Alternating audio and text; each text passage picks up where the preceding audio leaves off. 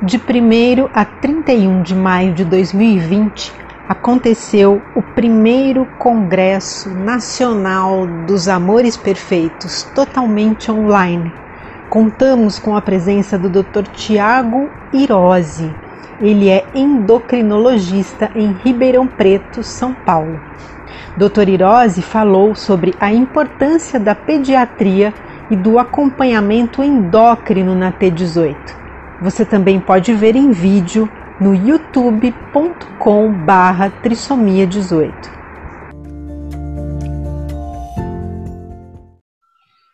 Olá pessoal, tudo bom? Meu nome é Tiago Santos Irose, eu sou pediatra e endocrinologista pediátrico aqui em Ribeirão Preto.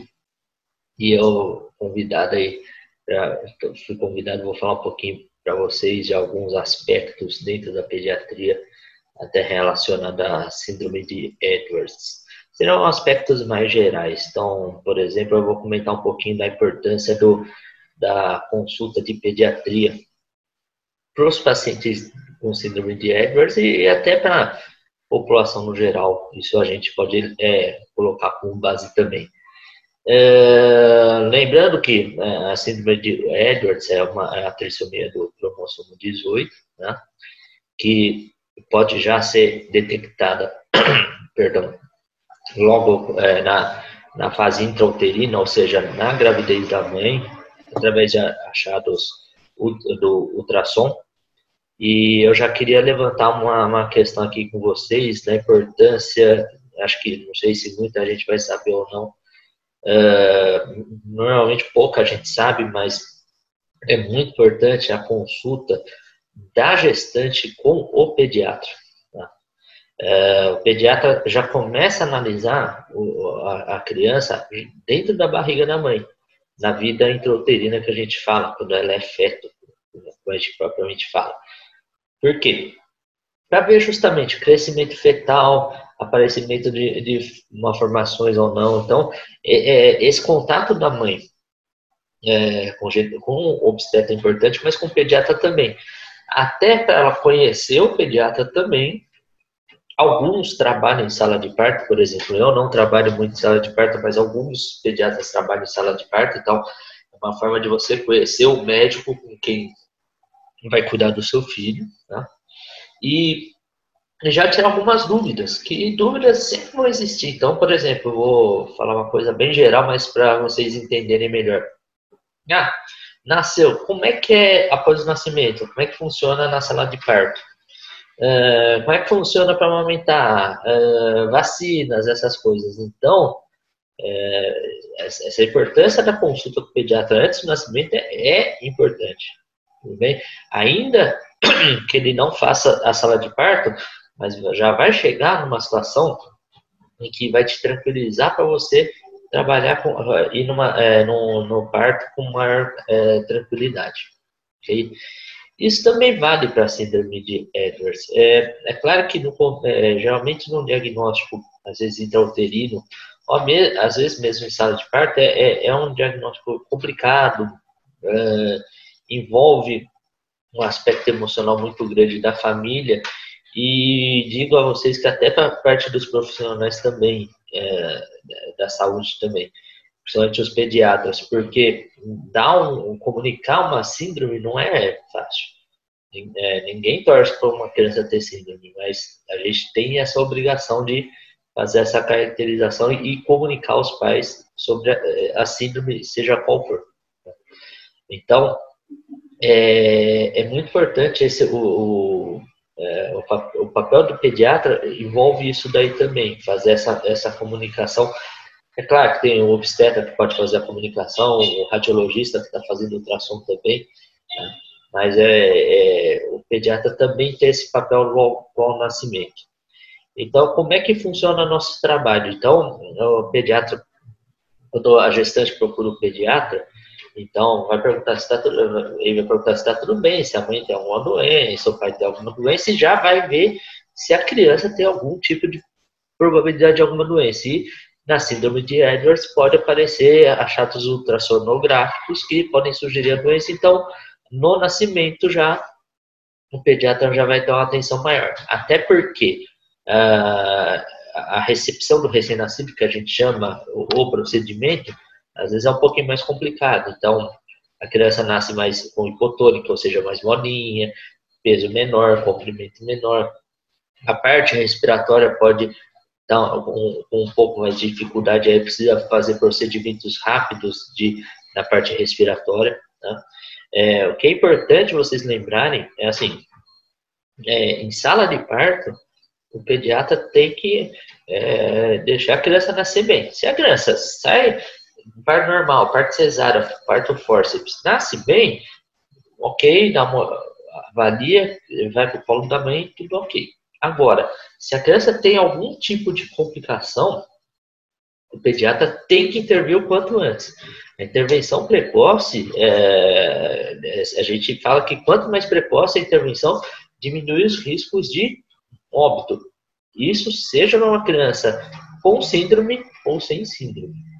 Então, mesmo no, na, no Edwards, que você tenha algum, algumas malformações, é, pode ter alterações neurológicas, entre outras, baixo ganho de peso, baixo crescimento, por aí vai, alterações faciais. Então, é, me, ainda assim, a nossa função é ajudar a criança a nascer. Gente não, não é porque tem síndrome que a gente tem que condenar ela à morte. Então, isso é o papel do médico, esse é o papel do, do pediatra também avaliar isso daí. Então, a criança nasce e já vai para o berço para o pediatra olhar para ver se está tudo bem ou não. E na síndrome de Edwards, você tem várias características que podem sugerir, né? A síndrome, aí, é, colhendo o cariótipo para ver a quantidade de cromossomos, você faz a, a, a, a confirmação diagnóstica. Tá? E a partir daí, né, existe o fato de fazer a comunicação para a família, que é um, uma, um ato complicado, complexo, mas é necessário, tudo bem? Porque é importante vocês lembrarem que vocês têm o direito de saber tudo sobre a criança, a gente não pode omitir dados quando a gente faz um ato médico, ok? Então a gente tem que informar sobre o diagnóstico, a parte mais complicada é que às vezes é, você usa, é, tem que fazer certos exames que demandam um certo tempo para ficarem prontos, por exemplo, o próprio cariótipo. Às vezes algum exame molecular para ver alguma característica específica de determinada síndrome. E essa é a parte mais a, que dá, gera maior aflição dos pais, né, que até gera às vezes até um, um certo estresse que a gente acaba entendendo porque é, é desconfortável mas é necessário esse tipo de complementação diagnóstica para fechar o critério para fazer o segmento depois. E muito importante, é o acompanhamento hum, com um geneticista. Como vocês sabem, né, né síndrome de Edwards, o, o geneticista anda junto para acompanhamento. Fora outras áreas, neurologia, cardiologia e por aí vai. Tudo bem?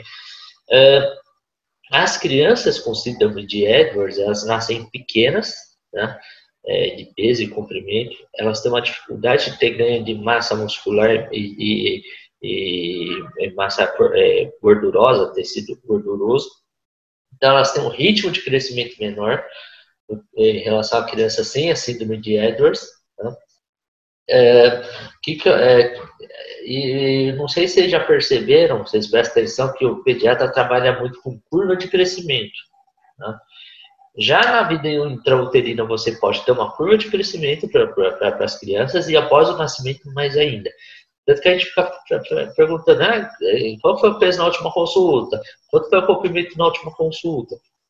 E a gente deixa tudo anotado, tá? para ver como é que é o crescimento deles. Muito bom. Síndromes Algumas podem causar alta estatura, algumas podem deixar uma estatura dentro do normal, a altura dentro do normal, mas a maioria das síndromes costumam causar uma baixa estatura. Por exemplo, síndrome de Down, síndrome de Turner, Edwards, Fatal, entre outros. Tá? Por que estão falando isso? Uh, às vezes eles têm curvas próprias, então o Edwards tem uma curva própria de crescimento, uh, Down tem uma curva própria de crescimento. Então, isso a gente tem que é, pensar no seguinte, falando aqui como endocrinologista pediátrico, é, tem que tomar muito cuidado, perdão, é, quando você vai ter uma, uma criança assim, é, quando tem uma síndrome, é, para ver o comparativo de crescimento em relação às outras crianças da mesma idade. Claramente ela vai ser menor. Tá? E dá para fazer alguma coisa, né? precisa fazer alguma coisa, dá pra, é, é só observar o que, que a gente tem que fazer. Então isso varia muito caso a caso. Tá? É, tem síndromes que, por exemplo, podem se beneficiar com algum tipo de tratamento. Por exemplo, mais tradicional, o hormônio de crescimento. Por exemplo, síndrome de Turner tem bastante dados na literatura mostrando que se você usar hormônio de crescimento, você pode gerar um, um, é, um resultado final no, seu, no crescimento da, da criança. Agora, às vezes nem toda a síndrome responde a hormônio de crescimento. E o Edwards não se fala muito nisso. Tá? Pode ter resposta? Até pode. É certeza? Não. Todo tratamento, se você perguntar, existe algum tratamento que é 100% eficaz? Não existe nenhum. Na verdade, a gente trabalha muito com probabilidade, é, de, de chance de acerto e erro. Tá?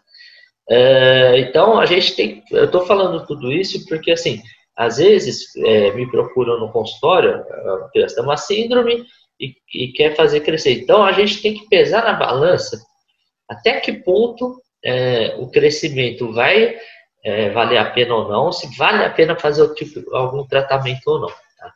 É, o tratamento a gente costuma usar para crescimento é hormônio de crescimento. É, ele é, é uma, um medicamento seguro, tá? É, ele é injetável todo dia, você pode pular um dia da semana, mas isso é a critério, tá? Não dois dias, três dias já começa a perder efeito o hormônio de crescimento. É, ele é que nem aplicar insulina uma vez por dia, é subcutâneo, a aplicação é bem tranquila. Por, alguns poréns aí. É, custo, ele não é relativamente barato, ele é, é caro, tá? É, tem variações de, variações de valores é, de acordo com a marca. Né? Ele é um medicamento que pode se pegar em farmácia de alto custo pelo SUS. Tá? Mas aí, para você conseguir é, é, o hormônio de crescimento pela farmácia custo do SUS, existem vários critérios, exames complementares até um pouquinho chatos de fazer, mas que o SUS exige para é, você ter acesso ao hormônio de crescimento. É, e, e é por aí. E aí você faz um tratamento a longo prazo, né? não é um tiro curto, isso aí tratamento vai dois, três, quatro, cinco anos, é um tempo muito grande. Né? E aí você avalia como é que foi o crescimento de acordo com a curva e dependendo do que for, você vai tirando o tratamento. Pode ter efeitos colaterais, efeito colateral local, então dor e irritação local. Alergia pode acontecer, mas é um evento raro, mas, mas pode acontecer sim. Outro é, efeito colateral que pode ter um pouco de dor de cabeça, tem paciente que reclama de aumento de dor de cabeça. E a gente toma muito cuidado com crescimento dos ossos, principalmente coluna, se não começa a entortar demais a coluna, aí quer dizer que está tá, tá, tá, tá, tá começando a atrapalhar, o hormônio de crescimento está deixando a pessoa mais assimétrica. E um dos cuidados que é um grande medo que a gente lida muito quando a pessoa me procura para ver hormônio de crescimento é aumento do risco de aparecimento de câncer. Isso costuma aparecer em pessoas que já têm câncer, já tiveram câncer, ou ter alguma doença com aumento do risco de câncer. Por exemplo, síndrome de Down aumentou o risco de leucemia. Então, seria por aí, por aí, por aí seriam os prós e contras. É, mas é um medicamento geralmente seguro. Tá? Eu, particularmente, tenho uma opinião muito pessoal, mas é claro que tudo, é, tudo na vida é conversado. Eu, eu falo o seguinte, que na, na, na medicina, o médico só pode passar por cima da pessoa quando envolve risco para a vida da, daquele indivíduo. Então, por exemplo, uh, a pessoa uh, sofre um acidente de carro, ela é testemunha de Jeová, que teoricamente não pode, é, que é, eles não doam sangue, né? não, não, transfusão de sangue, por conta da religião, só que a pessoa é testemunha de Jeová, só se tira em carro, está inconsciente, vai para o hospital e se não fizer transfusão de sangue vai morrer. Nesses casos, o médico é, tem autoridade para fazer a decisão não para não deixar a pessoa é, é, morrer. O ato, o ato de deixar, é, deixar a pessoa entrar em óbito é muito pior do que é, é, fugir da regra da, da, região da pessoa. Então, nesses casos, o médico tem o poder de decidir. E, por exemplo, o tratamento por hormônio de crescimento, isso é muito, eu gosto muito de conversar com a família para ver se compensa ou não, prós e contras. Tá? É, mas eu acho que em síndromes, normalmente, é, ainda bem quando tem muitas malformações, acho que usar hormônio de crescimento eu não acho legal. Praticamente eu não acho legal. É que às vezes alguém pode perguntar, então eu já estou meio que respondendo. É, porque eu acho que pode aumentar essas malformações. É, é, o fato de crescer mais ou menos numa, é, em pacientes sindrômicos, é, acho que a gente tem que tomar cuidado para ver se o quanto isso vai beneficiar o paciente ou não. Tá? Então, eu já tive uma paciente com síndrome de Down que a família queria porque queria que, ela crescesse mais e tentei usar hormônio de crescimento, mas foi desgastante para a família e para o paciente porque pela dificuldade de aplicação. Então aí voltaram atrás e deixaram para lá. Então, é, muita gente procura, ah, quero, quero que meu filho cresça, ok. Aí a gente vê prós e contras e faz o trabalho e mostra, ó, é isso, isso, isso. Uh, de crescimento dá para pegar pelo SUS, dá, tem exames trabalhosos de fazer, ou se não, você é, vai comprar e aí o custo é relativamente alto. Então, eu particularmente em, síndromes, Edwards, é, Down, tirando o Turner, é, Turner e Silver Russell, que é outro tipo de síndrome, eles até respondem bem, mas essas demais eu, eu tenho um certo cuidado para o uso do hormônio de crescimento, tá? Mas por que, que eu estou fazendo esse gancho todo do hormônio de crescimento? Às vezes é um pessoal tá, é uma coisa que não, não gera tanta dúvida, mas por que, que a gente fala isso? A importância do segmento da criança com o pediatra. Isso não importa se tem síndrome ou não. Acontece muito das pessoas deixarem de ir na consulta com o pediatra e ir só quando está doente. Isso não é bom. Tá? Falo isso muito dentro da, da, da endocrinologia pediátrica. Okay? E a gente acompanha muito crescimento e desenvolvimento, e, e às vezes tem doenças que aparecem muito vagarosamente. Então tem que tomar cuidado com isso. Tá? Então esse acompanhamento com o pediatra é muito importante. Tudo bem? Outra coisa, como eu falei no nascimento, o pediatra avalia a criança como um todo, vê as malformações que podem estar associadas ao Edwards e já procura ver se tem alguma complicação relacionada a elas. E eu queria chamar a atenção para duas é, complicações que podem aparecer, que é a outra coisa que às vezes pode gerar um certo estresse dependendo da situação.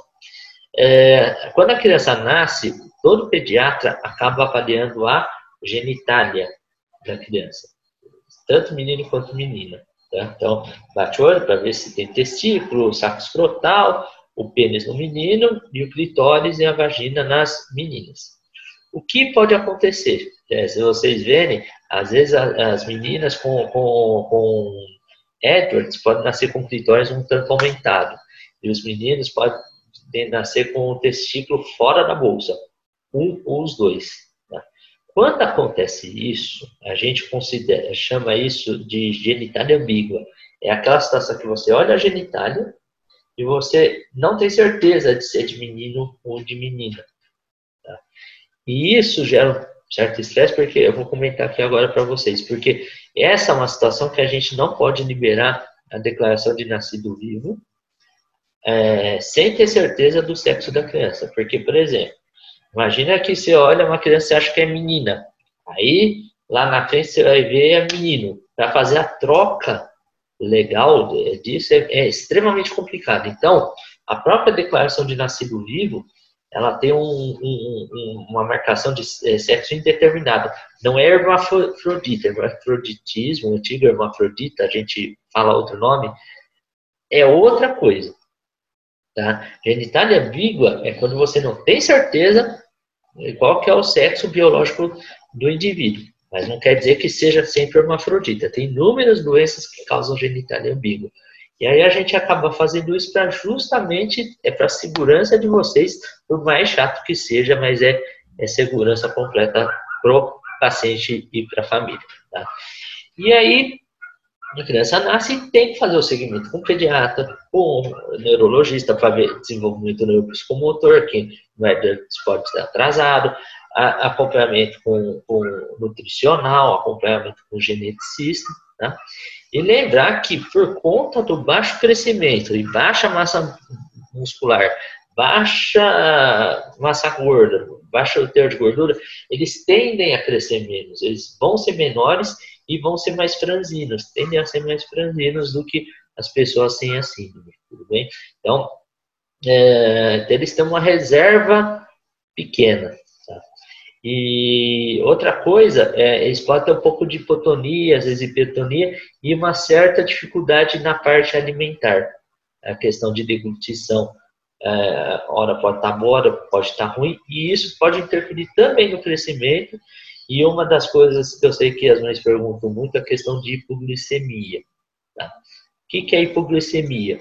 É baixo teor de açúcar no sangue. Tudo bem? O uh, que, uh, que quer dizer isso?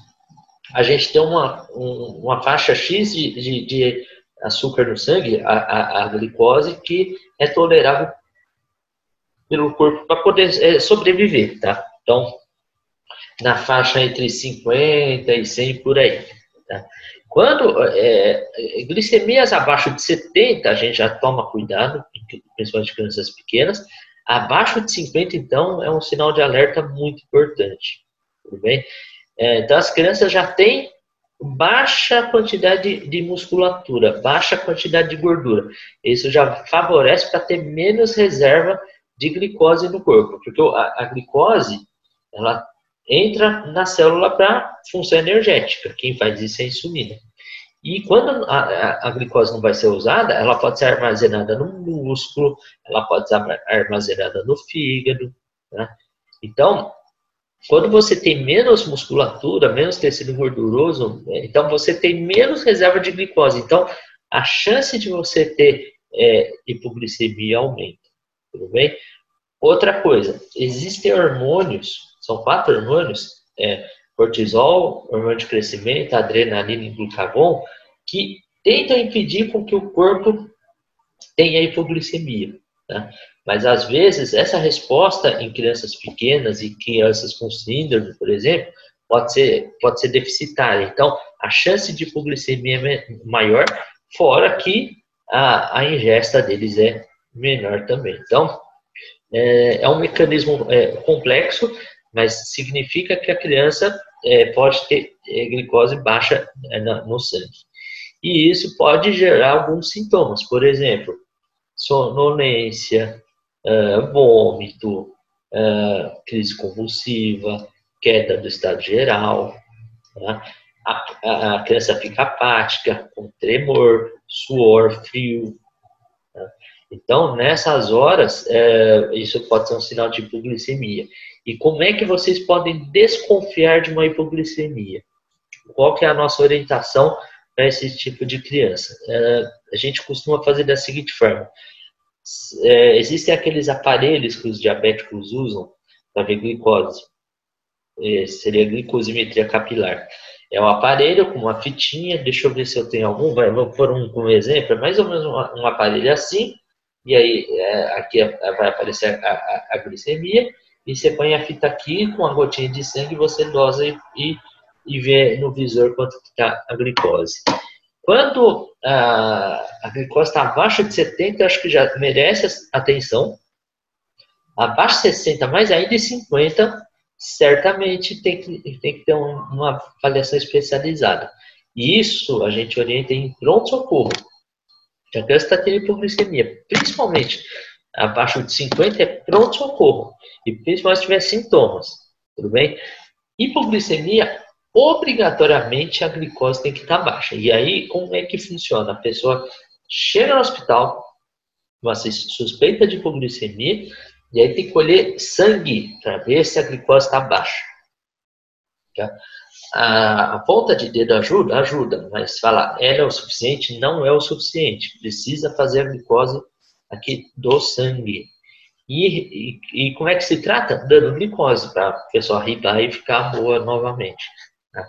Então, uma das coisas que vocês têm que lembrar, então, hipoglicemia é, tem sintomas, a gente chama de específico, mas não adianta, é, é, o que é mais comum acontecer é o seguinte, a pessoa chega assim, ah, tô aqui, tô com tontura, tô passando mal, vou encostar aqui, é hipoglicemia, come alguma coisa e falar, ah, melhorei. Só que ela não mediu a glicemia naquele momento. Obrigatoriamente, para você falar que é hipoglicemia, a glicose tem que estar baixa naquele exato minuto. Ok? Então, é outro detalhe que é importante é aí a, a, o exame de ponto de dedo ajuda bastante nesse, nesse diagnóstico. E nesses casos tem que ir em pronto-socorro. Hipoglicemia, até dá para tratar em casa, mas em síndrome de Edwards, que tem alteração de desenvolvimento, tem, ele tem hipotonia, é, pode ter uma dificuldade maior até para sucção, para a deglutição, então a gente tem que, não, não recomenda fazer isso sozinho em casa.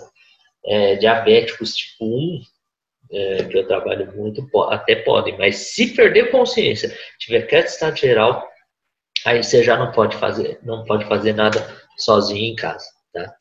É, outra coisa que a gente tem que comentar, é, me, com síndrome ou sem síndrome, importantíssimo acompanhar calendário vacinal das crianças com Edwards, tá?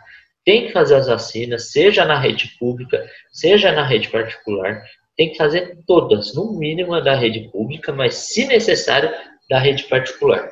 Tá? É, vacinas que a, gente, que a gente tem que prestar atenção, de gripe, né, que todo ano está tendo, agora nós estamos numa fase aí de coronavírus, né, do Covid-19. Outra vacina que eu, eu peço para vocês prestarem muita atenção é, é, a vacina de pneumonia. Só um adendo, a vacina de gripe não tem é, proteção para coronavírus, mas protege contra os outros vírus causadores é, influenza, H1N1, que dão sintomas parecidos com Covid-19. A vacina de pneumonia, a rede pública tem a vacina Pneumo 10, que protege contra 10 tipos de bactérias que causam pneumonia. O que a gente está vendo por aí no dia a dia, eu e os colegas comentando, é que está tendo muita falha vacinal. É, então, está tendo muita criança, independente de síndrome ou não, é, ter pneumonia, complicação, parar no, no, hospital. Então, aí a gente está recomendando a vacina Pneumo 13, que é só em rede particular que tem. Mas, para efeitos de proteção, a Pneumo 13 está indo muito bem, graças a Deus. Outra vacina tem que tomar cuidado, meningite. Na rede pública tem a meningite C, que é a mais comum, na rede particular tem a meningite A, C, W, Y, são quatro em uma, mais a vacina da meningite B. Então são duas vacinas diferentes, é, são pagas, só que assim, é, como meningite é um quadro grave, então a gente tem que tomar um cuidado maior. É uma, uma coisa assim pensar. Aí muita gente vai falar assim, ah, mas, Tiago, pô, mas tem síndrome, tem retardo de desenvolvimento, é, não precisa, aquelas coisas. Eu acho que a gente tem que tomar um pouquinho de cuidado com isso. Não é porque tem síndrome que a gente tem que condenar a criança a, a mais nada. É, eu falo, vocês tratam as crianças como é, o filho de vocês. Então, é, todo carinho, todo, tudo que puder fazer dentro de uma pericultura, que é a prevenção da saúde da criança, a gente tem que fazer. E a vacina entra na jogada também. Não pode simplesmente, ah, tem síndrome e não, eu não vou fazer nada. Não, a gente tem que ter um raciocínio totalmente diferente quanto a isso. Tudo bem? Então, esse é uma, outro detalhe que a gente tem que acompanhar. E acompanhamento de tempo em tempo com o pediatra. Normalmente, até os seis meses, a consulta é mensal. Seis meses a um ano é bimestral. Um ano a dois anos costuma ser a cada três meses, e a partir de dois anos de idade é semestral, às vezes anual. E lembrando que Edwards precisa das especialidades em paralelo. Né? Uh, Edwards normalmente não costuma tanto passar com endocrinologista pediátrico, pode até ter esse tipo de avaliação, mas não é o, não é o habitual, tá? Agora, o geneticista, neurologista, isso eu acho super importante, super necessário, tá? E, e é importante a gente lembrar dessa importância do, é, da, da, da, da, prevenção da saúde da criança. Isso aí não importa se síndrome ou não. Tá? Ainda vejo que pessoal, as pessoas estigmatizam muito a palavra síndrome. Tudo bem, é, não é fácil, não. É, é, é, um pouco complicado a gente falar em síndrome, às vezes é para a família, principalmente quando recebe o diagnóstico. Às vezes o pessoal, é, infelizmente, confunde com retardado. Isso, isso põe muito entre aspas, eu acho muito forte, muito pesado, não, não gosto disso, tá? Então, é, é todo, todo esse é, é, segmento com pediatra, com ginecologista, lá, é, até para a preparação, para a comunicação do, do, diagnóstico, isso tudo é importante. Que isso já, não, não vou falar um conforto 100%, mas a família já vai confiar mais no, na, na, equipe médica. Tá? Então a gente tem que tomar muito cuidado é, de fazer um bom segmento dos filhos com, com o pediatra, tem que fazer é, uma boa avaliação é, é geral, é, física, desde o nascimento, vocês viram, até inclusive eu falei da genitalia ambígua, que às vezes precisa segurar um pouquinho para liberar a declaração de nascido vivo. E assim, é, por pior que seja, a função nossa como médico é comunicar precocemente o diagnóstico. Tá? E outra, por mais síndrome, por mais malformações, malformações que tenha, é, a gente não pode condenar a criança à morte. A função do pediatra é estabelecer vida, estabelecer é, saúde plena para a criança, tudo bem? É, e, de novo, falando, como eu disse, o negócio do hormônio de crescimento, é, particularmente eu não sou tão a favor de usar, mas é claro que tudo é conversado, tá? É, isso é muito caso a caso, mas o mais importante que eu acho de tudo isso, essa conversa que eu estou tendo com vocês, é, é importante ter o amor, o afeto, o carinho, a atenção.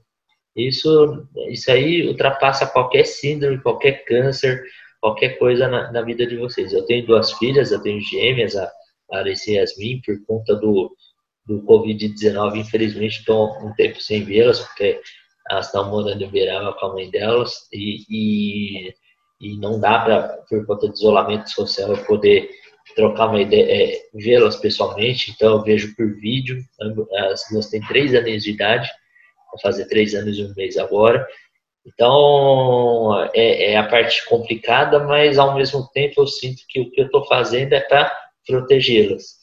E eu falo, o amor de mãe, amor de pai supera qualquer síndrome, qualquer coisa, isso eu posso garantir para vocês. Eu, é, para quem, não sei se quem não me conhece ainda, eu eu nasci com hidrocefalia, eu operei um ano e oito meses. No começo deram o diagnóstico de autismo. Eu fiz vários tratamentos, mas era uma hidrocefalia. Eu tenho uma válvula, coloquei. Hoje eu tô, tô bem, graças a Deus.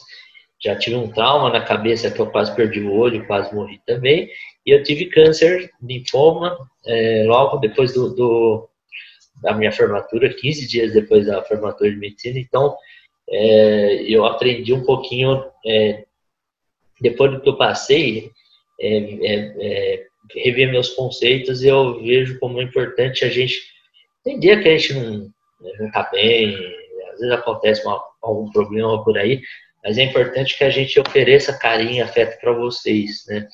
Para justamente, é, num momento complicado, de um, uma comunicação diagnóstica e, e num segmento do, do Edwards, assim, que é, é desgastante, isso aí com certeza é, desgasta é, para os pais também, a a gente tentar sorrir e oferecer carinho e conforto, mas eu falo, amor de mãe, amor de pai supera é, todos os obstáculos aí da vida, tá? E para quem me segue ou não segue, eu tenho um Instagram, é, dr.irose, é, H-I-R-O-S-E, e eu tenho uma fanpage também no, no, no, no Facebook, é dr.irose, traço endocrinologia pediátrica. Eu atendo em Ribeirão Preto, dou aula em faculdade também, dou palestra, e faço lives e sempre quando eu tiver live, quem quiser, fica à vontade para curtir, assistir, tirar dúvida, pode mandar mensagem para mim. Estou sempre à disposição aí para o que vocês precisarem, tá bom?